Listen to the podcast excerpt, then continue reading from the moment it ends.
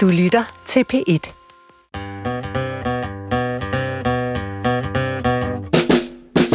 Du lytter til Vildt Naturligt på P1. Din værter er Johan Olsen. og fantastiske Vicky Knudsen. Nu, du siger det.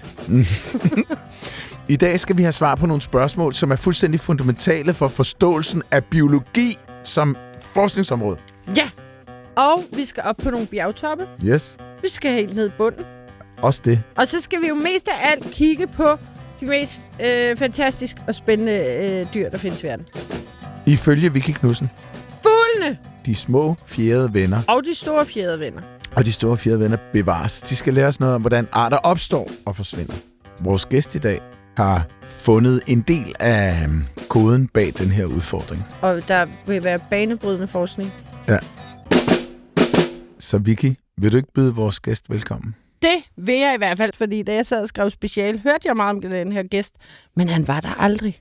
Han var Ah, altid okay. at rejse, så jeg vidste faktisk ikke, om han fandtes i virkeligheden. Om eller eller bare om var det en myte. synonym for en mm. eller anden, eller sådan noget. Det er nemlig uh, Knud Andreas Jønsson fra Statens Naturhistoriske Museum i København. Velkommen til, Knud.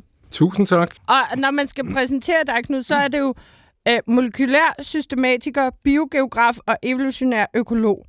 Og det kan godt være, at vi skal starte med at have en forklaring på, hvad det egentlig er, du laver. Hovedomdrejningspunktet, det er fugle. Mm. Og, og det andet hovedomdrejningspunkt, det er, hvorfor ser naturen ud, som den gør, eller hvorfor er fordelingen af arter, som den er. Og det er sådan fuldstændig grundlæggende, at alle, der kigger ud af deres vindue, eller kigger på deres foderbræt, de ser nogle bestemte arter. Noget, Altid en ringdue. en ringdue, en blåmejse, en musvit. Og når de så tager på ferie til Sydamerika, så siger de, ej hvor fedt, nu skal vi se kolibrier. Eller de er en tur i Afrika, og så der er en strus. Mm. Og det glæder de sig til. Øh, Fuglekiggere, de bruger lang tid på at se de almindelige arter, og så bruger de endnu mere tid på at finde alle de sjældne arter, der dukker op i Danmark. Og de har en forventning om, der dukker sjældne arter op. Så folk ved ligesom, på den her tid af året, der kommer det der, og der er der chance for det her, og så videre. Og det, jeg ligesom prøver at finde ud af, det er, kan vi overhovedet forklare, hvorfor at der ikke er pelikaner i Danmark, og hvorfor havørnen er blevet almindelig i dag, mm. i forhold til for 30 år siden, hvor der ikke ynglede havørn i Danmark. Ja.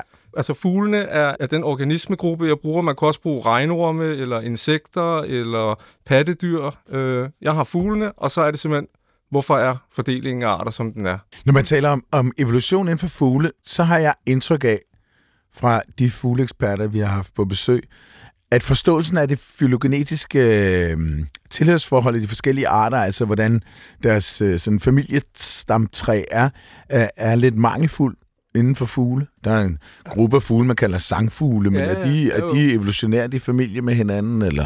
Altså, jeg vil jo sige, i, i, i forhold til min nabo, som arbejder med fluer inde på ja. Statens Naturhistoriske Museum, så ved vi jo fattelig meget om fugle. Okay, Og jeg vil sige, at altså, som udgangspunkt har vi en ret god idé om, hvordan øh, diverse arter er beslægtet med hinanden. okay. Øh, og hvis man går tilbage i tiden og ligesom kigger på, hvordan man har organiseret alle de her forskellige arter, så, så har man jo gjort det ud fra, hvordan de så ud, både udenpå og indeni. Man har åbnet dem op, og hvordan ser musklerne ud, hvor mange fjer har de, og hvordan sidder de fordelt osv. Mm. Og så har man prøvet at inddele dem i nogle grupper og sige, "Men det her det er en art, og det her er en art, og de her to arter putter vi i den her familie, og så videre, og så videre. Og der har vi jo fået DNA nu her, Ja, som, som giver os endnu mere viden om det, og der er næsten DNA fra, fra langt de fleste fuglearter Okay. nu her. Hvordan er det så øh, morfologi, altså de der sådan, undersøgelser af, hvordan de ser ud øh, udenpå og indeni, og så DNA-undersøgelserne, stemmer de nogenlunde overens? Der er sket masser af ændringer, men man, altså, det kommer lidt an på, om glasset er halvt fyldt eller halvt tomt. De har virkelig ramt, ramt rigtigt på rigtig mange steder, morfologerne og, og anatomerne, altså dem, der har lavet anatomiske og morfologiske undersøgelser. Men der er selvfølgelig også nogle steder, hvor de har skudt ved siden af. Altså, det, genetikken har delvis vendt op og ned på slægtskabsforholdene mm. hos, hos fuglearter. Jo. Mm. Det skal jo måske siges, at jeg sad og skrev speciale om ynglefugleringmærkning, hvor man jo plejer at ringmærke primært, når fuglene trækker frem og tilbage og øh, imellem forskellige lande og sådan noget. Og øh, grunden til, at jeg aldrig så Knud, var fordi det var jo alle fuglenørderne, der sad der og skrev fugle, var fordi han altid var ude rejse. Mm. Men så blev jeg meget overrasket over, at lappedykker og flamingoer var ja. Utrolig nært beslægtet. What? Jamen, det er rigtigt. Og de ligner overhovedet ikke hinanden. man havde egentlig fundet ud af det, sådan mere eller mindre øh, morfologisk, og så kommer genetikken, altså så, så er det jo typisk, så er der en debat, ikke? Fordi mm. når, når der er nogen, der kommer og siger, at lappedykker og flamingoer, de, er- de er nært beslægtet, så, så står der en masse og siger vice versa. Ja. Når der så kommer, øh, når der så kommer genetiske analyser, som viser det, Jamen, så kan man jo sagtens stå bagefter og sige, jamen det var der også nogen, der havde sagt herover, men der var en masse andre, der ikke. Så, så genetikken er ligesom, bum, Ja. nu er det på plads, nu, Ja. ja. nu ved vi det. Ja. Og det samme gælder med, med sporefuglene, og, og altså, det ved man også nu. Okay, jamen, altså, der, der, det er svært at finde de karakterer, øh, der lige gør sig gældende, men så kommer genetikken ind og siger, jo, det er rent faktisk. Sporefugle er en, altså orden, en gruppe, som har en fælles stamform. Mm. Og alle de sporefugle, vi ser i dag, de er kommet ud af den fælles stamform. Ja. Skinsamlingen, den er jo fantastisk. Altså, den, den bruger vi rigtig meget inde på museet. Så 100.000 skin ligger der derinde. Ja. 100.000 100.000 altså, fugleskin samlet ind fra, øh, eller lidt mere faktisk, øh, fra, fra hele verden. Så det er en, det er en stor samling, Mm. vi har derinde, og vi bruger den rigtig meget i vores forskning. Vi kan hive DNA ud af, af de gamle fugleskin. Nå, gud. Og nu okay. hiver man jo så hele genomer øh, ud af det. Det, det, det. det bliver ikke helt samme kvalitet som, som fra det friske indsamlet fra felten, men, men, men de bliver flittigt brugt i DNA-undersøgelser. Hvilken temperatur det bliver, bliver de opbevaret under? Jamen, der er sådan øh, stue, øh, kølig stuetemperatur. Mm. Alligevel. Øh, ja, så kølig stuetemperatur og mørkt. Det, øh, det, det er det bedste, man kan gøre på den måde for at bevare DNA, hvis man ikke kan fryse det. Øh, Okay. Og der er også en gejerfugl. der er også Ja. ja. fugl med Ja. æg. Ja. Gejrfuglen, det er dem der pingvinlignende nogen, der boede i Arktis. Jamen, ja, Ja, ja, som er en algefugl, men, Ja. men, Men øh, lignede men, men troede- ligner en pingvin. Ja, og de troede vel også lidt, det var pingviner. Ja, Ja, jeg, af søfarerne dengang, der Ja. spiste dem ting. det, det tror jeg, man har, man har kaldt dem. Ikke? Altså, Ja. det er jo de der søfare har jo kaldt tingene alle mulige ting. Ikke? Ja. Og det, det, er jo det samme, vi er op imod, når vi kommer til... Altså, jeg arbejder i Australien, Ny Guinea-regionen, og alle, alle de engelske søfarere eller naturforskere, der er kommet ned, de har jo genkendt tingene og kaldt op. Der har vi en fluesnapper, der har vi en, Nå, så en de hedder rødhal, det samme? Der har vi en, Ah. øh, en Nå. mejse, der har vi en, en gæresmutte. Så alle fuglene i Australien, de har stadig i dag, altså de her engelske common names, ja. de reflekterer stadig sådan noget eurocentrisk noget, hvor, hvor de føler, de har genkendt noget, og der har man jo så ja. fundet ud af, at de har ingenting Nej. med de fugle i Europa at gøre. De Nej. ligger i deres helt egen øh, gruppe, langt væk fra, fra det, vi har i Europa. Man bruger ikke det, det oprindelige folks navne for dem.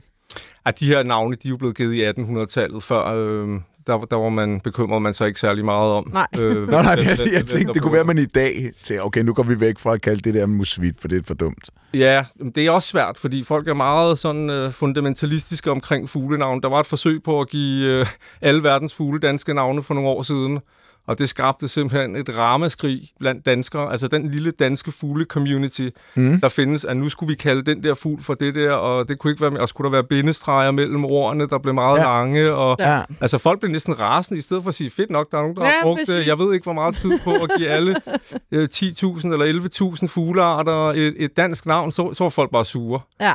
Så, og det samme gælder med de engelske navne. Altså, det, man, hvis, hvis du pludselig laver dem om, jamen altså fuglekiggerne, øh, der bruger dem, eller for, forskerne bruger de latinske navne, eller de videnskabelige navne, de er Ja. ja. ligeglade. Men, men, men fuglekiggerne og dem, der skal snakke om dem, de vil bruge de engelske navne.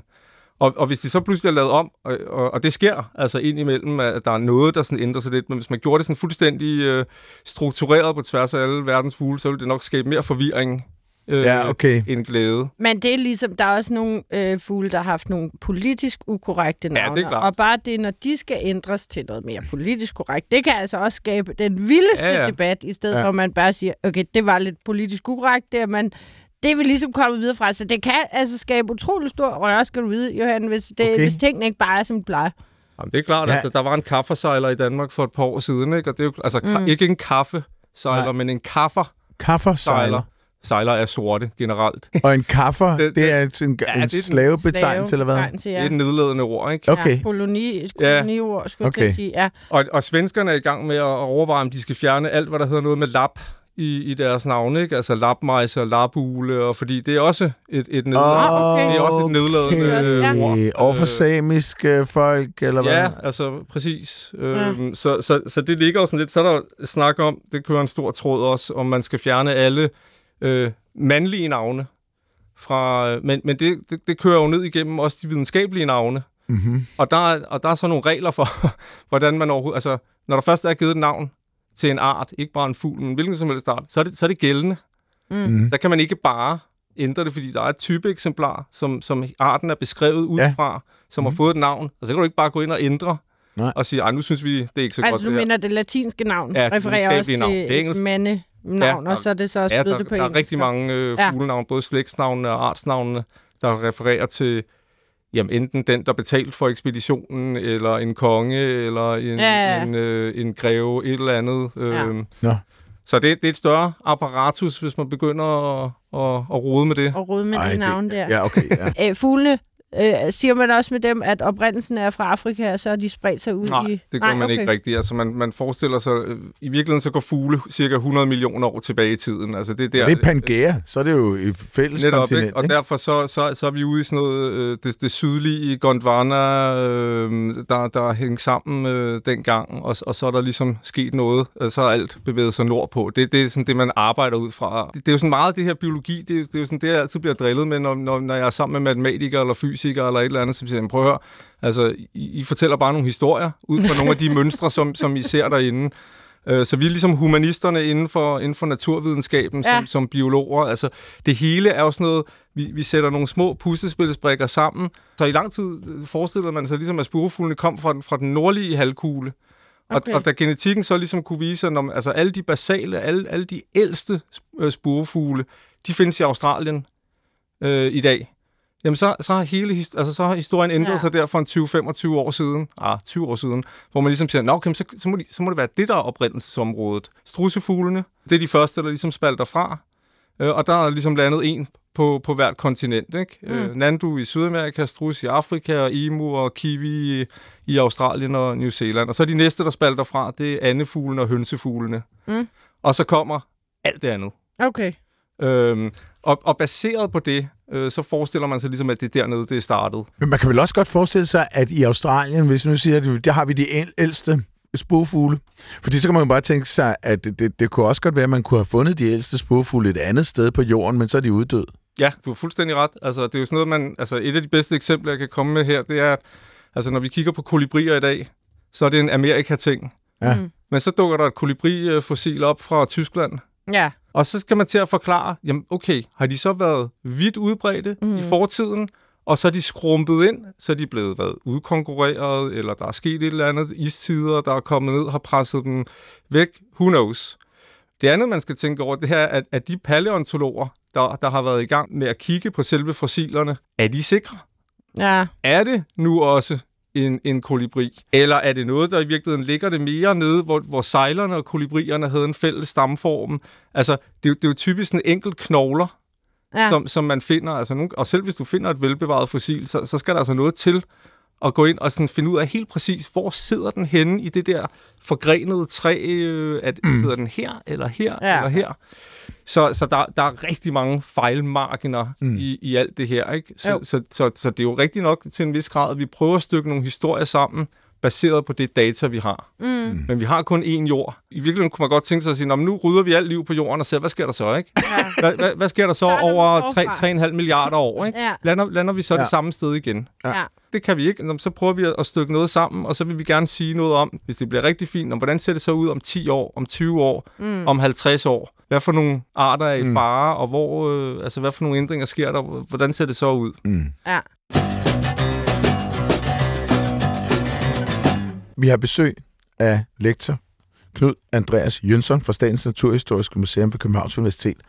Og vi skal tale om et ret banebrydende arbejde, du har lavet på Ny Guinea, der handler om, hvordan arter opstår og forsvinder. En kæmpe diskussion inden for evolutionsbiologi. Nu begyndte du at tale om ordner og Mm. familier Ja, og sådan ting der. der Og spurvefugle har du nemlig nævnt et par gange, og også dem, du undersøger. Ja, Og når man bare hører spurvefugle, så, kan, så tænker man jo på gråspuren, skovspuren. det gør man nemlig. derude. Skal vi starte med sporefuglene? Det er en orden af, af fugle. Der er 11.000 fuglearter. Dem har man inddelt i ordner. Så er tanken, at hver orden har en, en mængde arter indeni, og de har en fælles stamform.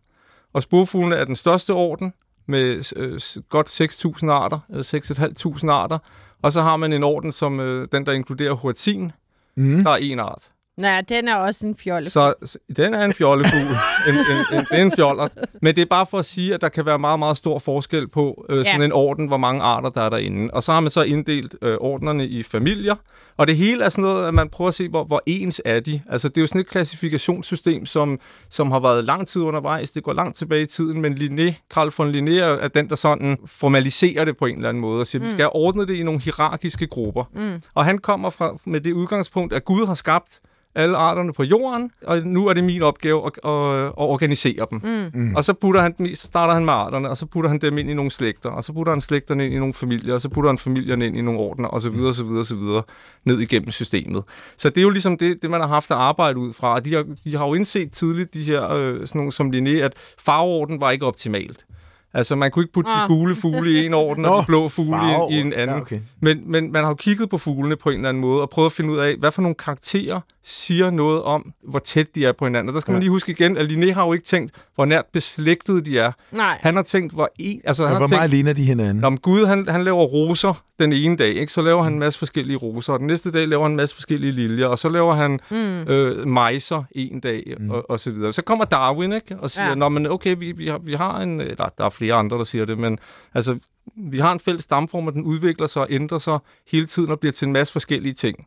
Og så må man forestille sig sådan et, et, et træ, der kommer op af jorden og får en masse grene på. Ja. Og, og det er jo også der, der opstår lidt forvirring nogle gange, for man ser altid den her med, med, med aben, ikke? Der, der går på alle fire, og så rejser sig op. Ja. Så man forestiller sig, at det, det er sådan en lige linje. Ja. Men det er et forgreningssystem. Ja. Og det er ret vigtigt. Vi har ikke været en, en gorilla eller en chimpanse, hvis man går tilbage i tiden. Vi har haft en fælles stamform.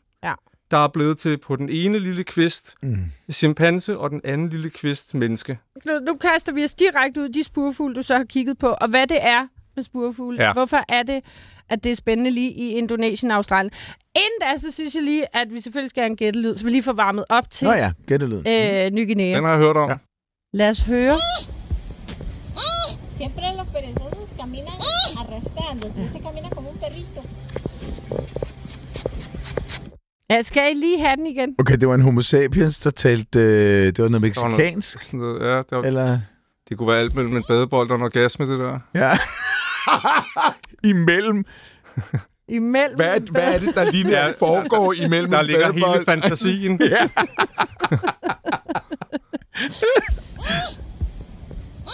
Siempre los perezosos caminan arrastrándose. Este camina como un perrito. Ja. Og så kommer Og- der en hund drønende, ikke? Ja, det, Der til sidst. Og jeg tør godt sige, at det hverken er en badebold eller en orgasme. okay. Så gider jeg heller ikke hjælpe mere. Er det bare et pivdyr? Men du skal ikke gætte nu. Du skal vente til til sidst. Nu skal du bare sidde og summe lidt over det. Nå, okay, jeg må Sådan i ikke nu. baghovedet. Ikke? Jo, Lige pludselig kommer det til dig, hvad det egentlig er. tror du det? Nej. Men, øh, Jeg er heller ikke men helt overbevist. øh, du kan da få chancen. Ja, ja. Godt så. Ny Guinea Ny Guinea og Australien og sporfugle. og spurfugle. Ja. Det er simpelthen det, der ligesom er øh, grundbasis for din forskning. Ikke? Jo. Nu sagde jeg også, at du var meget ude at rejse. Altså, hvad betyder biogeograf?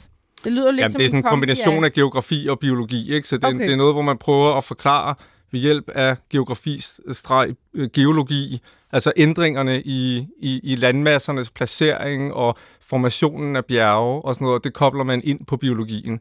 Så, så hvis vi skal gå til Australien Ny Guinea, så hvis vi går 40 millioner år tilbage i tiden, så er der simpelthen bare vand. Altså Australien ligger langt længere mod syd. Der er ikke noget Ny Guinea for, for 40 millioner år siden. Og der er ikke noget, der er ikke noget de indonesiske øer. Altså jo, der er Borneo, Sumatra, øh, Java, som, som jeg ikke betragter som øer i dag, fordi de har ligesom været hængt sammen med fastlandsasien. Men der er ikke noget, der hedder Sulawesi, der er ikke noget, der hedder Halmahera, alle de her små øer, der ligger i dag mellem øh, Ny Guinea og fastlandsasien. Mm-hmm. Så der er kæmpe vandgap mellem øh, Australien og Asien. Men Og- Australien er isoleret her. Australien er isoleret, hænger sammen stadig, altså tæt sammen med, med Antarktis, Ja. øh, hvor Sydamerika og Afrika er begyndt at drive afsted øh, nordover. Så øh, for 40 millioner år siden ligger Australien næsten helt nede sydpå. Okay. New Zealand er begyndt at drive, drive lidt mod øh, nordøst på det mm-hmm. tidspunkt, der har brudt fri. Og der øh, opstår en stor del øh, af, af de spurvefugle. Og når jeg skulle vi lige fortælle, at spurvefugle ikke bare er gråspurve, mm. men altså en bred vifte af paradisfugle, øh, kraver, mejser, øh, rødhalse, fluesnapper, øh, svaler, alt muligt, som vi ser øh, Mm. derude. Så altså typisk halvdelen af en fuglebog, det er spurvefugle. Den sidste halvdel af en, af en almindelig fuglebog, det er spurvefugle. Typisk kalder man dem perching birds, altså siddende fugle på engelsk, Mm. som sådan reflekterer, at de har tre øh, til og frem og en tog tilbage, mm. og typisk er bagtåen øh, ret kraftig i det. Så de kan altså sidde rigtig godt på en gren, men altså, fast. men det kan papegøjer jo også, ikke? Ja. Og, og der er også der er mange andre fugle, der kan. Men der er nogle forskellige tossystemer, ikke? Øh, mm. hvor, hvor, hvor 2-2 og, og er det almindelige uden for spurfugle, og 3-1 er, er det almindelige inden for, øhm, for spurfugle. Mm. Og så har man sådan noget nærmest fire frem hos sejlere øh, igen, altså som, som de, Ja. hæng, de hænger bare, ikke? Det, det er det eneste, de laver. De flyver Ja. og hænger. Ja. Og de deler sig på et tidspunkt i, i sådan to grupper, hvor man forestiller sig, at den ene gruppe dernede fra Antarktis, den bevæger sig op igennem Sydamerika og, og bliver til øh, det, det, der på engelsk hedder øh, supersiner. Og så har man den gruppe, der går op igennem Australien, som bliver til ossiner, og det er dem, der er sangfugle. Det er dem, man kalder sangfugle mm. i dag. Så sangfugle og spurvefugle er ikke helt synonym. Mm. Sangfugle er kun det, man kalder ossine spurvefugle. Okay. Så er der to hovedgrupper, og så er der en sjov lille fætter, som, som kun er i New Zealand, som, som hedder New Zealand Wren, altså New Zealand Gearsmutte, igen et af de her navne, som, som er, der er kommet nogle englænder ned, ikke? og der er Gearsmutten, ikke? og mm. den er simpelthen, altså søsterart kalder man det, ikke? altså det vil sige, at vi har orsinerne, som mm. er en art, og deres nærmeste slægtning, det er alle supersinerne, og så uden på dem sidder den her øh, New Zealand Wren. En enkelt art. Ja, Ja, der er et par uddøde også. Øhm, Ja, ja, bevares, så- men de har aldrig Nej, været så hvor mange. sjovt. Der er lige et par uddøde og en enkelt tilbage. Ja, der har er, de der er, en, meget der er en en, enkelt tilbage. Ja. Men altså, og der er det, jeg kigger på, på øh, altså overvejende, altså, det er sangfuglegruppen. Mm. De er, og det er det, der har haft min interesse fra starten af min, min karriere, sådan lidt tilfældigt i virkeligheden, som det typisk er med sådan nogle forskningsprojekter, ikke? hvor man går ind til sin vejleder og siger, kunne det ikke være spændende? Jeg kigger på det her, og sådan, ah, der, det er der mange, der er i gang med. Nå, Ja. mm. så kigger jeg på det her. Fint, Mm. det gør du bare. Og det var ligesom den her overgang mellem, hvad sker der, da de her spurvefugle eller sangfugle slipper ud af Australien? Mm. Og det er der, jeg starter for 15 år siden, ikke? og siger, jamen, hvordan kommer de ud? Begynder de at hoppe på tværs af øerne? Hvordan, hvor sker artsdannelsen henne i det? Og så bliver man mere og mere interesseret. Så, op, så går det jo op for en af, af Ny Guinea, øh, som er dannet for, for sådan et sted øh, 15 millioner år siden. Der begynder Ny Guinea sådan at dukke op af vandet. Altså der er Australien ligesom drevet nordpå, og så er der nogle forskellige pladetektoniske ting, der sker, og så begynder øh, øh, øen ligesom at dukke op på den australske plade. Så Ny Guinea har været forbundet med Australien, altså når der har været, der har været store forskelle i vandstandene, 120 meters forskel. øhm, Det er også noget. Det er også. og det gør så lige pludselig, at, at hvis der ikke er dybt vand, men det bare ligger på sådan en kontinental sokkel, jamen så bliver der pludselig landforbindelse mellem øh, Australien og Ny Guinea. Ligesom jeg sagde med Java, Sumatra og Borneo, der er ikke dybt vand ind til, til den malaysiske halvø, så de har været forbundet med, med kontinentalasien øh, for, altså inden Ah. for de sidste par millioner år. Som Mhm. i, i, i mit verdensbillede, et par millioner år, pff, Mm. det er ikke så meget. Nej. Nå, men Ny Guinea dukker op, og så knaller der en helt sådan ø-ark, øh, sådan en række øer ude i, i Stillehavet, knaller ind i Ny Guinea, og så bliver bjergene ligesom foldet op. Øh, inden for de sidste, særligt 5 millioner år, er det, er det meget aktivt. Men i dag er Ny Guinea så verdens største tropiske ø. Øer er dejlige på en eller anden måde, fordi de sådan er afgrænsede, mm. og man, man, man har muligheden for at undersøge det hele. Altså hvis vi tager Afrika, jamen, så er der, det er så stort, ikke? og man skal, man skal ligesom finde ud af, hvor- hvor- hvordan har vi en skala, hvor man mm. kan, kan undersøge tingene. Så, og der er øer typisk meget dejlige. Og Ny Guinea er særlig god, fordi at, at der er ligesom øh, bjergkæden i midten, som går på tværs af hele øen, og det vil sige, at den deler ligesom øen i et nordligt lavland og et sydligt lavland. Og så kan man begynde at kigge på, sådan, om, hvordan er lavlandsarterne i nord forbundet med lavlandsarterne i syd? Hvad betyder den her bjergbarriere i midten for, hvordan de kommer rundt? Og så har man derudover sådan nogle små øbjerge, der ligger ude langs kanten. Og så kan man også kigge på, hvordan hænger bjergarterne sig sammen med de andre Så, så der er altså mange forskellige øh, former for klima på, på det, inden for samme Ja, sådan det er der jo lille per område. definition på et bjerg. Ikke? Altså, Ja. hvis, hvis du starter i lavlandet, som er altså, varmt og fugtigt, og, og du kommer op i 4.000 meter, så har du ligesom hele, alle klimazonerne. Det, du ellers Ja. skal bevæge dig fra Uganda til Svalbard for at finde, ikke? det finder mm. du inden for øh, altså noget, du kan, du kan gå på, ah, ikke en dag, men altså et par mm. dage i hvert fald, Ja. for at nå op til toppen. Hvor stor er øh, Ny Guinea, bare for sådan lige at forestille sig et eller andet? Ja, hvad, altså den er 800.000 kvadratkilometer, og hvad svarer det til? Danmark ja. er 43.000, ikke? Men den, den er stor. Det er 18 Danmarker. Er den Danmark? Ja. Ja. ja, det er også ret Det stort. er mange Danmarker alligevel. Ja, det, det er det. Øh, men det er stadig en afgrænset enhed i forhold til, hvis du vil kigge på Afrika eller, eller, eller Sydamerika ja. eller et eller andet, så har man sådan et dejligt øh, afgrænset område. Mm. En af de ting, vi, vi satte os for at undersøge her, det er så det her med, jamen altså, hvordan kommer arterne op på bjergene? Altså, det er sådan en diskussion, der starter i felten, ikke?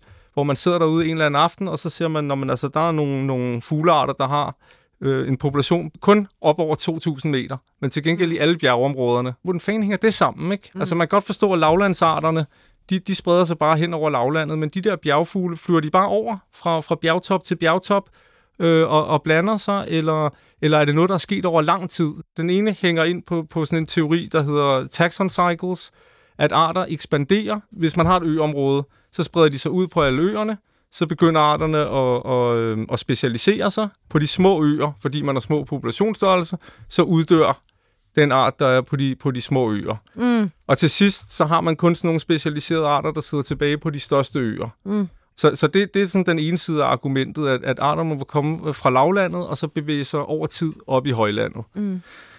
Og så fra den anden side, der, der vil man jo så sige, jamen altså, fuglene kan have vinger, ikke? De kan bare flyve mm. fra, fra bjergtop til bjergtop. Og det er så sådan en typisk diskussion, man sidder og har derude i bjergene, ikke? Fordi så sidder man med sådan en eller anden øh, lille fugl, øh, der, der løber rundt ned på skovbunden, og med sådan nogle korte, runde kyllingevinger, ikke? Og tænker, Ja. den der fugl, den kommer aldrig nogensinde til at flyve over på den, på den næste bjergtop. Altså, det kan den simpelthen ikke. Nej. Øh, så kan man sige, om den kunne blive blæst over, hvis der var tropisk uvejr. Men så slutter diskussionen, ikke? fordi så kommer vi ikke videre. Mm. Altså, så kan vi ligesom sige, at jeg tror, om jeg tror. Ikke? Så er vi tilbage til Aristoteles, der sidder og filosoferer sig frem til, til løsningerne på trækfugle og svaler, der gemmer sig nede på bunden af søerne om Ja. vinteren. Og, Ligger der og så, lille så videre, tagrør. så videre. Ikke? Og der er vi jo så i den øh, fede situation i dag, at man kan sige, jamen altså, prøv at høre, vi kan bare sekventere det, Mm. og så er der nogle smarte mennesker, der har lavet Altså deres nogle... arvemateriale. Ja, simpelthen. Altså hele genomer, øhm, eller, eller mindre kan også gøre det, øhm, men, men, men, men jo mere DNA man får ud, jo flere matematiske muligheder får man for at regne på det. Mm. Og hvad er det, du helt præcis kan finde ud af ved at sekventere de her genomer? Jamen det vi spørger os selv om, det er, er der overhovedet noget, altså kan vi, vi, man, kan, man kan se, om den ene population blander sig ind i den anden population. Altså, Altså fra et bjerg til et andet. Simpelthen. Altså samme art. Ja, så vi har samme er art, der og der. og den ja. findes på to forskellige bjergeområder, der er adskilt af sådan en, en lavlandsdal, Mm. Og så vil vi gerne vide, er der tegn på, at de blander sig med hinanden? Er der nogen, der flyver frem og tilbage? Mm. Og i så fald, i hvilken retning? Fordi det er jo også, altså det er også sådan Nå, et, et stort ja. biologisk spørgsmål, at man ville forestille sig, Ja. ja. at man har et sourceområde, hvor, hvor der bliver genereret et overskud af individer, og det her overskud af individer, de kan så sprede sig ud til andre områder. Så for det kender vi herhjemmefra. Ikke en gang imellem, så kommer der afsindig mange korsnæb øh, til Danmark. Ikke? Og det er sådan et år, hvor der, så har der været mange øh, kogler oppe nordpå, og så er der blevet rigtig mange unger, og så siger det bare brrrt, så bliver vi oversvømmet af, af, af nogle øh, ellers nordiske fuglearter mm. her i Danmark. Så, så det kan man også finde ud af. Hvad for en retning er det her, altså genflowet? Mm-hmm. Øh, hvem, hvem blander sig med hvem? Så, så har vi kigget på mange forskellige arter, eller mange og mange, 15 arter, hvor vi starter ned i med, med lavlandet, mm-hmm. og så bevæger os op ad bjerget, øh, så vi har nogle i 1000 meter, nogle i 2000 meter, og så kan man kigge på, jamen bliver de så mere og mere forskellige fra hinanden, populationerne, Mm. når vi kommer højt op på bjerget. Hvis de kommer fra lavlandet, så vil man jo forvente sig, når vi, når vi øh, tager prøver fra, fra tre forskellige øh, lokaliteter, det der kunne være tre forskellige populationer, så vil de være helt blandet sammen. Ja. Det er simpelthen bare en art. Altså alle individerne spreder sig bare rundt og parer sig med hinanden, øh, så der er ikke nogen differentiering. Kan sammenlignes med danske solsorte, og hvis du kigger på dem i, i Kolding og i Rørvig og Ja. i Odense, så, så er det samme art, der bare har spredt sig ud over. Og, og ikke bare samme art, men samme population i hvert fald. Samme population. Altså, øh, de, de, de hører simpelthen sammen. Øh, hvis du går ind og tager blåhalsen i Danmark, for eksempel, dem, der yngler i Danmark, de hører til én population. Og dem, der trækker igennem og yngler op i, i Nordskandinavien, de hører til en anden population. Så der vil du finde, at der, der vil være en forskel med dem. Det er bare det, at den ene population flyver hen over den anden på trækket. Og der har vi igen øh, den fordel med Ny Guinea, at alle de her tropiske fugle er kendt for ikke at være trækfugle. Så der, Ja. ja. der er stort set ikke noget, der, der, der trækker dig op. Altså, der er nogle enkelte australske ting, som overvintrer op i, i, i Ny Guinea. Mm. Så Ny Guinea må være fuld af endemiske arter. Ny Guinea er fyldt, fyldt med endemiske arter, og så især øh, på den sydlige del af Ny Guinea deler de nogle arter med det nordlige Australien. Endemisk. Kan du ikke lige fortælle, hvad endemisk betyder? Jo, men det er simpelthen bare, at man kun findes et bestemt sted. Okay. Øh, og det bestemte sted kan være principielt stort eller småt, men bruges oftest om, at man kun er et, et, et meget begrænset sted. Altså på en lille ø, eller en bjergtop, eller... Øh, altså, man bruger det ikke som, den er endemisk i Afrika. Nej, nej, okay. Og det er så det, vi også har kigget på. Øh, altså, hvor er de endemiske arter? De sidder typisk oppe i bjergene. Og I kigger på 15 forskellige arter. Ja. Og så er det så, vi kan se, at jo, de bliver mere og mere differentieret, når vi kommer højt op. Så dem nede i bunden, de er fuldstændig sammenblandet, og helt op på toppen af bjerget, altså det er jo så forskellige arter, Ja. de arter, der er oppe på toppen af bjerget, de er faktisk mere forskellige fra hinanden. Ja. Og vi kan faktisk også se, at de næsten er så forskellige, at man, at man kunne betragte dem som at være To forskellige to, arter. to forskellige Jamen, arter. det er jo Ja. fantastisk, det der. Det er jo, og og det, det vilde ved sådan en undersøgelse er jo, at den er sgu rimelig clear-cut i, i sin konklusion. Mm. Jamen, det er, jo, det er jo det, der, der er det sjove ved det. Man kan faktisk regne, øh, regne ret sådan øh, detaljeret på det. Der, hvor det så bliver, bliver, bliver lidt spøjs samtidig, det er, at det viser sig så, at selvom de er meget differentieret fra hinanden, så er der stadig en udveksling af individer. Og der kommer vi jo så ind på, på hele det her med, jamen, hvornår bliver en art en art? Ikke? Fordi vi får et eller andet tal, der siger, okay, den her FST-værdi, som siger noget om, hvor differentieret er den her population fra den her population, den er 0,8. Ja. Nå, men så har vi den her anden art, de er også 0,8, og de er to forskellige arter, de ser forskellige ud. Mm. Vi kan kende dem fra hinanden, mens den anden art, vi kigger på, du kan ikke se forskel på dem. Nej. Der har ikke været Der- et revolutionært der- der er pres ingen- på at Nej, og det er jo så gå det, et andet altså, sted hen i hvert Hvis fald. det fungerer fint med det design og de farver mm. øh, og det, man har, og der er den Ja, samme ja. fødekilde, jamen, så er det ikke sikkert, at der sker nogen øh, større ændring i det. Og så står man jo ligesom til sidst og siger, okay, øh, selve artsbegrebet skal vi kalde dem art eller ej, men det ændrer ikke ved det faktum, at den underliggende proces i det, den viser, at i Ny Guinea, der kommer de, altså fuglene, nede fra lavlandet af og bevæger sig op ad bjerget Jeg bevæger sig op ad bjerget, men, over men, tid. men Over over hvor lang tid så, ja, ikke? millioner år. Så dem på toppen har egentlig været oppe i toppen i ret lang tid, Ja. kan man sige det sådan. Ja. Det er mange, mange millioner år siden, at de Ja. blev presset helt øh, stille og roligt Ja, det ligger sådan omkring, altså i Ny Guinea sådan 5-6 millioner år. Har de meget konstant klima? Øh, nej, der har overhovedet ikke været konstant klima. Altså, der har jo været kæmpemæssige klimatiske udsving. Altså, på Hvordan verden. fanden, undskyld mit sprog, kan arterne på toppen af bjerget så være af så gammel oprindelse og har overlevet? Fordi de må være ekstremt følsomme over for klimaforandringer. Ja, altså det, og det er jo et spørgsmål, altså det der med, hvis der bliver varmere nu, ikke? Mhm. Øh, så, så er det, at, at den eneste måde, fuglene kan kompensere på, det er ved at flytte op ad bjerget. Mm. Ja. hvis temperaturen stiger, jamen altså, så, så vil bjergskoven rykke opad, ikke? Og til sidst, mm. så, så rykker man op, og så er der ikke noget habitat tilbage for de her bjergfugle. Mm. Men det er du ret i, og det er jo der, altså, at hver gang man besvarer et spørgsmål, Ja. så dukker der fem andre op. Fem, eller, ja. Og jeg vil sige, altså, jeg, er jo- jeg er jo glad for, at du siger, at historien er så clear-cut, og det har, hænger jo også noget at gøre med, hvordan vi prøver at trække altså, nøgle, kardinalpunkterne frem fra, fra de her studier, ikke? og sige, Ja. det er den her historie, vi fortæller mm. ud fra data.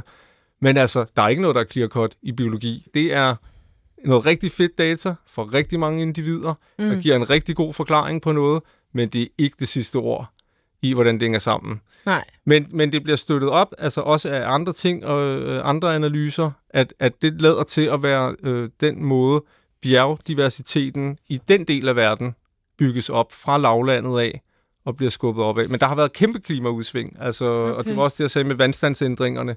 Og det er jo klart, altså, så, så bevæger skoven sig nedad og opad, og, og det, der er en barriere for spredningen for, for bjergarter, den kan blive mindre eller større, afhængig af, hvordan øh, temperaturen er. Det, det er jo også noget, hvor hurtigt kan en fugl ændre sin niche, altså den temperatur, eller hvad det, altså, for det er jo ikke temperaturen i sig selv. Det, det, det er, hvad det ellers fører med sig af, om, om, om bytte, øh, dyrene Ja, ja, forsvinder, mm, eller om planterne ja, Det er jo hele ændrer sig. Mm. Og det er jo det, man altid... Altså, hvorfor er der ikke pelikaner i Danmark, ikke? Altså, og, Ja. det klassiske sten og stoffer og svare, ikke? Det vil jo være... Jamen, det er, fordi der er for koldt, ikke? Ja. Ja. Men det er ikke en skid med det at gøre, vel? Det er ikke selve, om de kan klare kulden eller varmen. Det er, om maden forsvinder, eller Mm. om, om skovstrukturen ændrer sig, eller altså sådan nogle andre mm. ting. Og der ved man ikke... Altså, det er svært at sige, hvor hurtigt kan en fugl tilpasse sig et nyt sted. Mm. Så hvis man tager øh, altså sådan noget som, som tyrkerduen, der, jeg tror, den første tyrkerdue bliver set i 57 eller 58 i Danmark, ikke? og den kommer, som navnet antyder, ned fra, fra Sydøsteuropa. Al- Altså, og lige pludselig, så er der, så er der tyrkerdue i Danmark.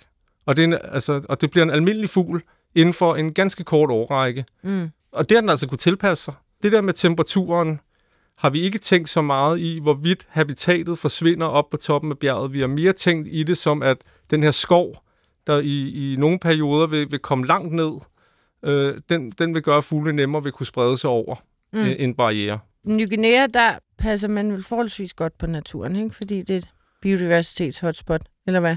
Ja, Nu gør nej. man nu lidt altså, glad, Knud. Ja, Ja, det gør man. Jamen, jamen det, det, vil jeg, det vil jeg gerne øh, give dig lidt ret i. Øh, 50 procent. Altså øen okay. er simpelthen med en lineal delt i to på midten, hvor den vestlige halvdel hører til Indonesien, og den østlige del er selvstændigt øh, Papua Ny Guinea, Okay. som øh, ja, tilbage i tiden først var under Australien, og, og inden det under England og Tyskland osv. Men nu er, er de simpelthen delt på midten. Ja, Og indoneserne har været rigtig gode til at fælde deres skov. okay. Og de har været rigtig gode til, øh, sådan på bedste imperialistisk vis, at, at, at tage folk fra det overbefolkede Java og sende dem over til, til øh, Papua, Vest-Papua, provinsen, og sagt, her har I land, her har I, I kan bare fælde skoven Hvad og, hygge jer. og, og dyrke. Ja. Papua Ny Guinea er meget specielt for, et- for et tropisk landområde, fordi staten ikke ejer noget af det.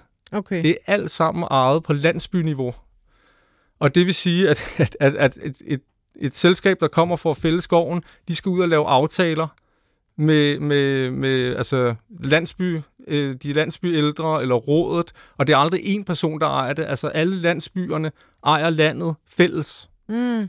Så, så selvfølgelig er der en landsbyældre, der, der, skal, der, der måske tager snakken, men, men, men det, og det gør det meget sådan, øhm, det, det gør faktisk, at, at der er ikke så meget skov fældet i Ny Guinea. Mm. Det har det forholdsvis godt. Selvfølgelig er der store oliepalmeplantager, mm. og, og, og der har også været noget, noget øhm, træfældning, men, men det er slet ikke som i, øh, i den indonesiske del af Ny Guinea. Så det er lidt en succeshistorie. Ja, jo højere op man kommer bjerget, skulle til at sige, jo mere øh, besværligt bliver det vel også at, at dyrke og fælde. Og... Ja, altså ja. Typisk er det jo lavlandsskoven, der, der ryger først. Ikke? Mm. Øh, så, så bjergskoven er klaret, men selv lavlandsskoven i, i, i den østlige del, altså Papua Ny Guinea, har klaret sig rimelig fornuftigt. Mm. Så langt, så godt. Det, Men det må også være netop så lidt svært, fordi tyrkerduen, ja, den ekspanderede over nord, men den har heller ikke været isoleret på en ø, og man kan sige, nu er det måske sølvharen, vi ser endnu, Mm. dem ser vi flere og flere og flere af. Men så er der også kombineret med noget fredning lige pludselig, at man gik efter den sprødfjer, og så blev den fredet, Ja, og så ja, blev der ikke drænet så meget. Så der er mange kombinerede Det er der faktorer, som du ja. siger, ikke? hvor på en ø, der er de sådan lidt mere... Nå, hvis vi fælder skoven her, så kan det godt være, der ryger en Ja. endemisk art, fordi den så netop er blevet presset over tid. Men det er rigtigt, altså, og det er jo det, man skal tænke på også, altså sådan i bevaringssammenhæng. Så, så, altså man kan, jo, man kan jo meget nemt, når vi har de her fylogenetiske træer, øh, så, så kan vi jo sige, jamen altså, hvis, hvis den art forsvinder, hvor mange millioner års evolution forsvinder så? Mm. Men de arter, der sidder oppe på toppen af bjerget, det er de evolutionært ældste mm. og mest specielle.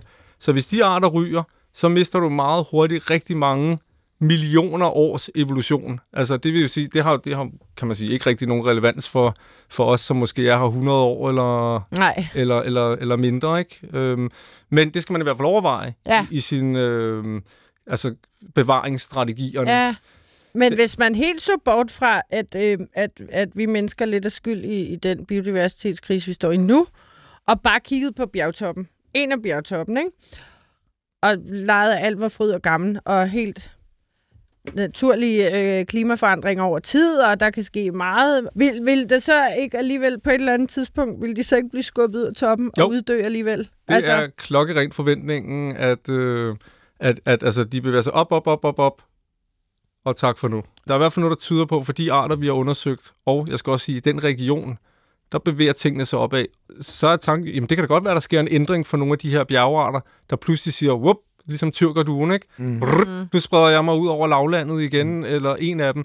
Men det tyder jo på, at hvis de bare bliver ældre og ældre og ældre, og højere og højere op, og mere og mere specialiseret, så er det i hvert fald altså den konklusion, man vil drage af det, at det må ja. Altså uundgåeligt være den vej, det går. Problemet er jo igen det her med, vi kigger jo på, vi, vi, vi samler øh, de levende, eller de arter, der findes derude.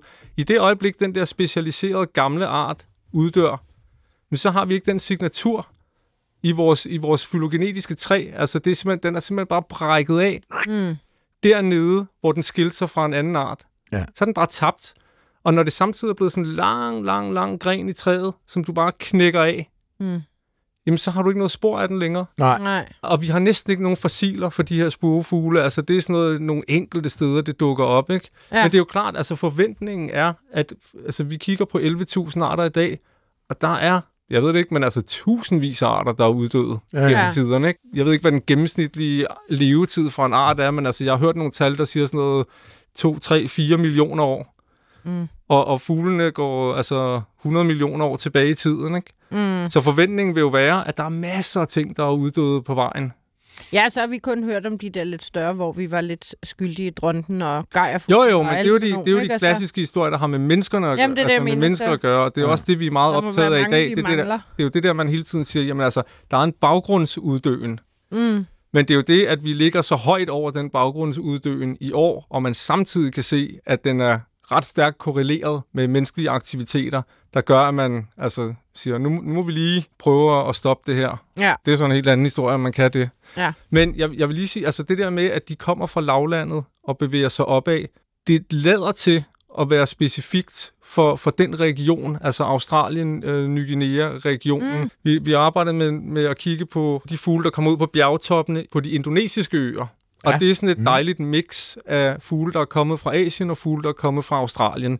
Det, og, og det kommer så selvfølgelig af, at de har været isoleret fra hinanden, Australien og Asien, og så på et tidspunkt bliver der dannet alle de her øer øh, ind imellem. Og det vil sige, at fuglene fra Australien hopper ud over til Asien, og fuglene fra Asien hopper ud over øerne ned i Australien.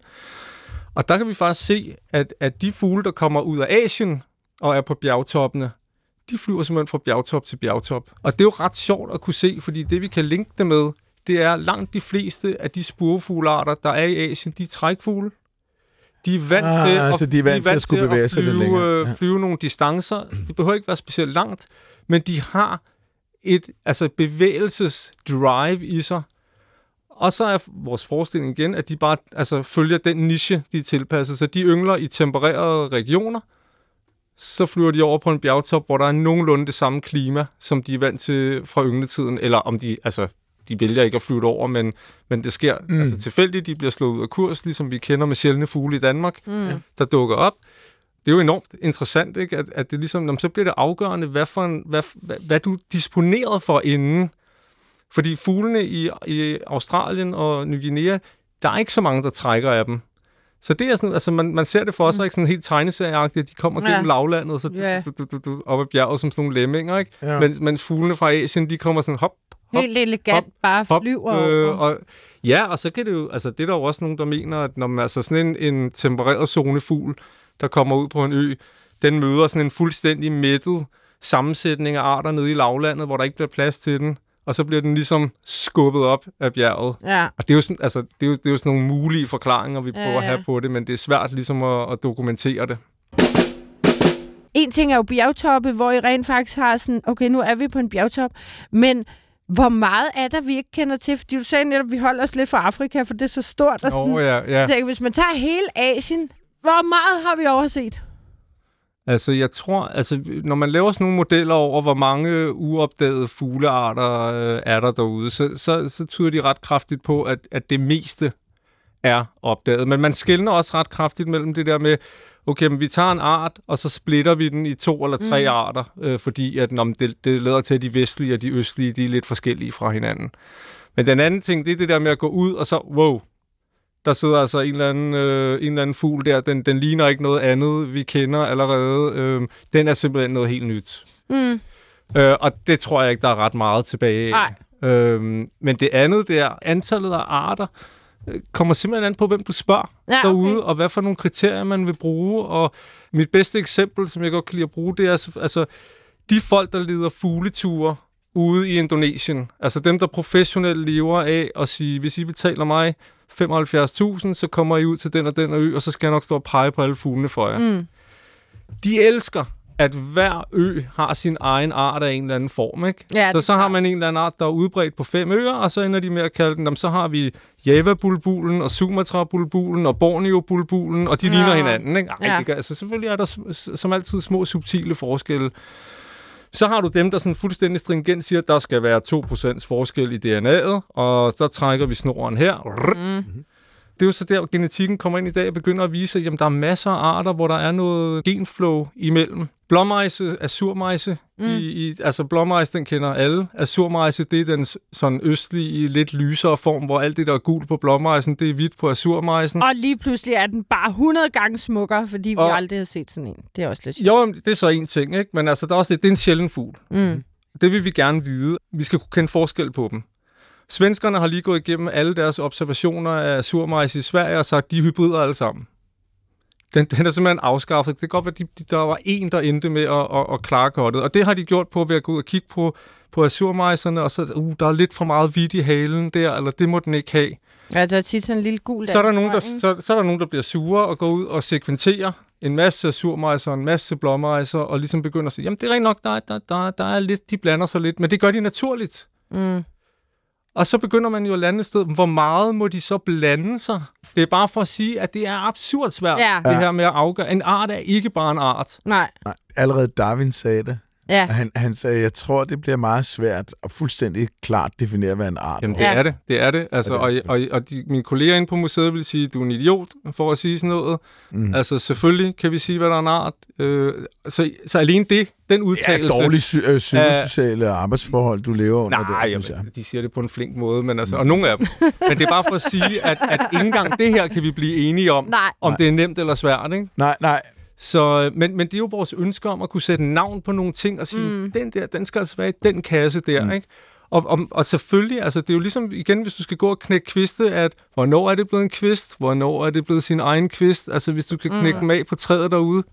Det er mest fordi, jeg synes, det, var, det er så fedt, hvis der stadig er helt absurd meget, vi ikke ved endnu. Da jeg var lille, der lærte jeg, at der var 9.600 arter, og nu kan jeg se på de seneste opdaterede lister, at jeg skal sige, at der er 11.000 arter. Ja, 11.200, tror jeg endda, ikke? ja okay. Og det er jo et boost, altså fra 9.600 til 11.200, der ikke er, er sket, fordi at man har været ude og opdage en masse nye arter. Det er fordi, man har siddet og pillet ved dem og sagt, ah, den der, den deler vi lige i to, Ja. ja. og den der deler Ja. ja. vi lige i tre, og den der ude på øen, den er sin egen. Og vigtigt at huske i den forbindelse, at det ikke er fordi, at de nødvendigvis netop har fået bedre øh, leveforhold og sådan noget, men mere fordi vi er blevet klogere med teknikken og bedre kan Ja. undersøge deres DNA og sådan noget. Ikke? Præcis. Må, jeg- må jeg ikke lige høre dig om en ting? Fordi en, noget, jeg, jeg tænkte meget over, da jeg læste om dine opdagelser, om der er en eller anden overordnet evolutionær besked til os i, i, i den her undersøgelse.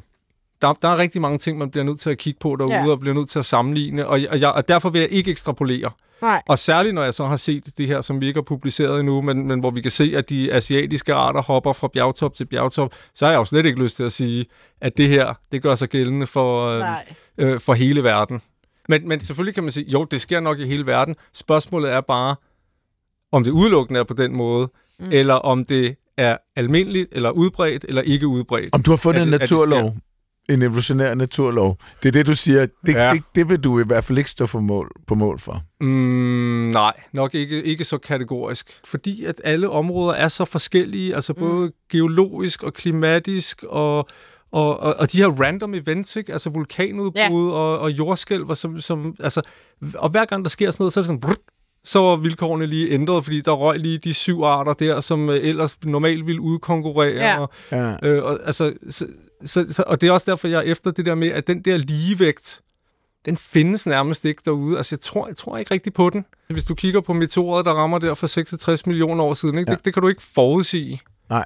Så lige pludselig rammer det, og det ændrer alt. Mm. Og det er jo sådan noget, man altid hører om, med det der med, "Nå, prøv at forestille dig, at vi startede forfra med livet for 3,5 milliarder år siden. Ja. Vil vi så stå her øh, efter, efter det tid? Og det sagde jeg til en af mine studerende, ikke? og så siger han, sådan en, der, der, der sådan tænker grundigt over tingene. Så siger han, altså, jamen, er forholdene de samme? Altså, er der stadig meteorer? Kommer der og, en meteor lige og så der? sådan, ah, det har jeg sgu ikke tænkt på, men, men prøv nu at lege med i hvert fald. Ja, ja, ja. Altså, og så var det sådan, jamen det kan jeg jo ikke. Altså, Nej. det det skal jo være præcis det samme. Ja. Så de ydre omstændigheder og så videre. Ikke? Og så går det jo op for en, jamen altså, okay, men hvis du skal ned og sige, jamen, så skal der også være det Krakatau vulkanudbrud, og der skal Ja, også være det. tsunamien der, og det hele skal være, og selv hvis du gør det, Ja. jamen, så er der bare tilfældigheder. Så det er simpelthen bare, det hele flimrer mm. sådan over Ja. det hele. Ikke? Og det vi så prøver at finde ud af, det er, er der nogle sådan overordnede ting, vi kan sige, øh, der gør sig gældende. Ikke? Og det, det synes jeg jo, det her er, så om du vil kalde det naturlov eller ej. Øh, det ved jeg ikke, men jeg vil i hvert fald sige, for den, altså som, det kan vi godt kalde en ret stor region, ikke? altså Oceanien-regionen, mm. jamen, der er det i hvert fald overvejende sådan, at fuglene bevæger sig fra lavlandet op i højlandet. Og det, det vil jo så være oplagt at finde ud af. Det ville være fedt, hvis der var nogen, der gad at lave det samme for biler, eller for, Mm. eller for ja. altså, alle mulige andre Ja, ja. dyregrupper. Ikke? Fordi det er jo den anden del af det. Jeg siger heller ikke, det er det samme for, for sommerfugle eller, eller natsværmer. Og, og, men, men fugle bliver jo bare den gruppe, vi meget tit bruger, fordi vi regner med, at vi kender alle arterne. Insektfolkene, de, de kan regne med, hvis, hvis de samler øh, de øh, flere tusind arter, der er i Ny Guinea, så har de måske sådan 8-10 procent af, ja.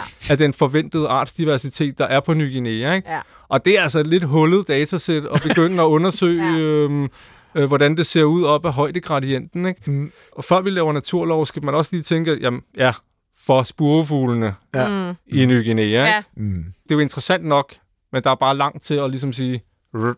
Sådan Når, det. når det er sagt, så vil jeg gerne lige sige, Knud Andreas Jønsson, tillykke med dit forskningsresultat. Ja. Der, der er meget få forskere, som kan gå igennem karriere og lave så banebrydende forskning alligevel. Det er det. Det er fucking, Tak, tak. undskyld mig, imponerende Ja, det er der. nemlig. Og det er imponerende, og det er også bare fedt at se, at det nogle gange så falder tingene i hak. Og ja, du har jo selv været med til at problematisere det og sige, det er ikke, det er ikke så simpelt som de forskellige populærvidenskabelige øh, tidsskrifter, der, har fremlagt dit arbejde, måske vil gøre det, men, men jeg, jeg sidder altså bare tilbage med den der kuldegysningsfornemmelse. Det må have været en ret fantastisk rejse, det der. Ja. Og øh, man kan også sige, så er der jo heldigvis noget nyt at begynde at diskutere på Ja, er bjergtoppen, ikke? Ja. Så, Det vi kan komme, så du kan komme i gang med næste banebrydende Ja, men det er, det, er jo, det er jo vildt fedt det her med, at, altså, og, og det er ikke bare den narrativ, jeg ligesom har sat op, men det der med, at man starter selv derude. Ja, Og selvfølgelig, altså, det, vi står alle sammen på skuldrene af dem, der kom, kom forud, ikke? Altså, men, Ja. men med den øh, viden, man så har med fra helt tilbage, Darwin og, og Wallace og så videre, så sidder man og diskuterer noget, så samler man ind til det. Det er altså over sammenlagt et halvt år, over fem år, ikke? mm. På to indonesiske øer, og også i, i Ny Guinea. Øhm, så, så altså, det er et kæmpe arbejde, Mm. logistisk, at samle, få penge til det, Mm. mm. komme ud og være afsted hjemmefra, og være ude i skoven, i, også når det øser ned og så videre. Mm. Komme tilbage i laboratoriet, og så bliver det hele sådan krystalliseret på en eller anden måde. Mm. Øh, og og, og så, så er der sådan fem papir af fire sider tilbage, Ja. ikke? Med ligesom sådan- FST-værdier. Ding! Ja. Øhm, men, men det er stadig, altså, at, at, altså, det bliver sådan en baby, ikke? Som Ja. ja. man, nej, hvor er det fedt se det er- af. Og man sidder og tænker tilbage på, nej ja, da vi, da vi lå i telt derude, Ja, og da ja. vi, uh, da Alle vi punkterede der, og man ikke helt vidste. Så tak for, tak for det. Altså, ja. jeg, jeg er også meget øh, glad for, for, for, for det øh, studie. Ja.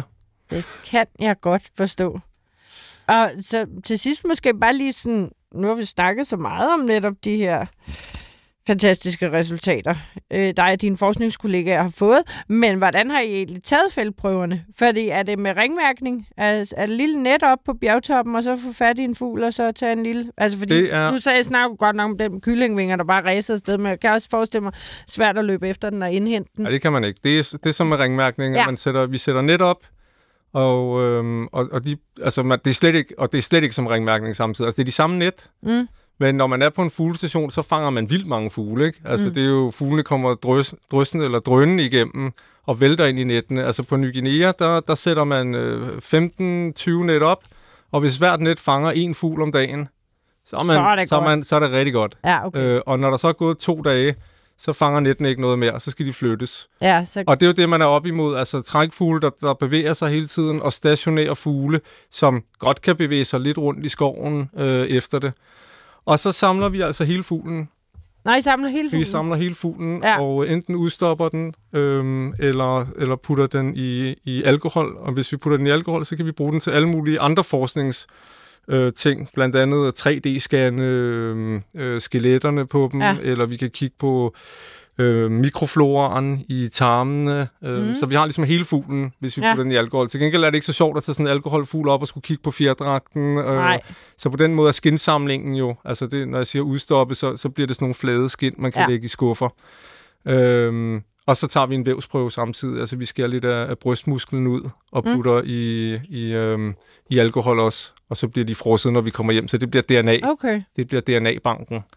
Og det giver altså... Den frosede fugl, eller Nej, eller altså bryst- fuglen bliver lagt ind i skinsamlingen, ja. øh, og det, den, den lille prøve, der bliver puttet i et rør, den bliver frosset, når vi kommer hjem. Ja. Og den ligger jo så til, altså selvfølgelig har vi øh, øh, første ret, sådan til, at, til vi lige får lavet vores, men ellers så indgår det jo i Statens Naturhistoriske Museums øh, DNA, det, øh, samling, Mm. som andre forskere så kan få lov til at bruge. Så hvis der kommer nogen og siger, at vi vil gerne lave noget på Ny Guineas fugle, vi kan se, I har, så låner vi jo ud til andre institutioner. Eller låner og låner. Altså, man giver Mm. en, Ja. en, en lille en, en subsample Mm. af hovedprøven. Ja. Nå, nu får I lige lyden igen. Yes. Yes. Siempre los perezosos caminan arrastrándose y este camina como un perrito. Jeg tror stadig på noget pivdyr eller et eller andet. Godt. Jamen, så, øh, så er der ikke andet for, end at jeg siger, at det er en tapirunge. En tapirunge. Ja. Altså, Nej, vent lige, kunne det være en søløv? Wow. Nej. Nej, jeg siger pas. Nå, men... Øh, Okay, men vi er, vi er i gang med nogle pattedyr her. ja, ja, og det synes jeg er rigtigt. Ja. Ja. Øh, væsentligt bedre end pivdyret. Ja. Det er en unge. Sådan der. Som er en tapirunge. Det er et dovendyr. Nå, dovendyr. Ja, som Ja. kravler. Jeg ved ikke, om der er nogen, der har reddet den her dovendyrs unge. Altså, men den kravler i hvert fald og virker meget sådan, giv mig noget madagtigt. Og jeg tror, det er derfor, ja. den siger til Okay. sidst, fordi der Ja. kommer Nå, så det- på det- den, der filmer. Okay, så. det er ikke en hund, der kommer Nej, og lige... det er også... Nej, det Tager tænker den i nakken. Er Ja, ja. Tak for alt. Folk siger hele tiden, det må man ikke sige, for det betyder, at nu er det slut, og nu stiller man træskoen. Men det kan jo også bare være tak for altså alt, der var med i programmet. Der skal Ja. man jo ikke have så hårde, fine grænser for, hvad ting betyder. Tak for alt. Ja. Tak for alt. Så har man ikke misset noget. Nej, Nej. præcis.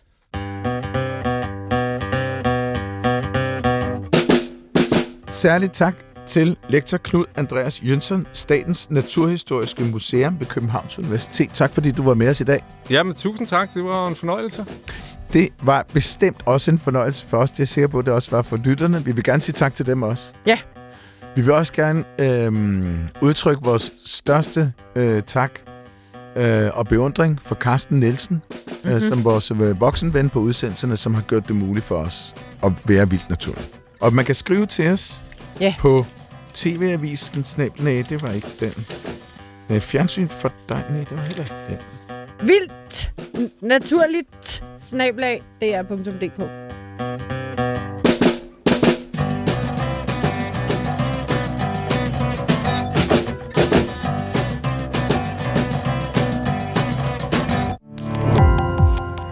Gå på opdagelse i alle DR's podcast og radioprogrammer. I appen DR Lyd.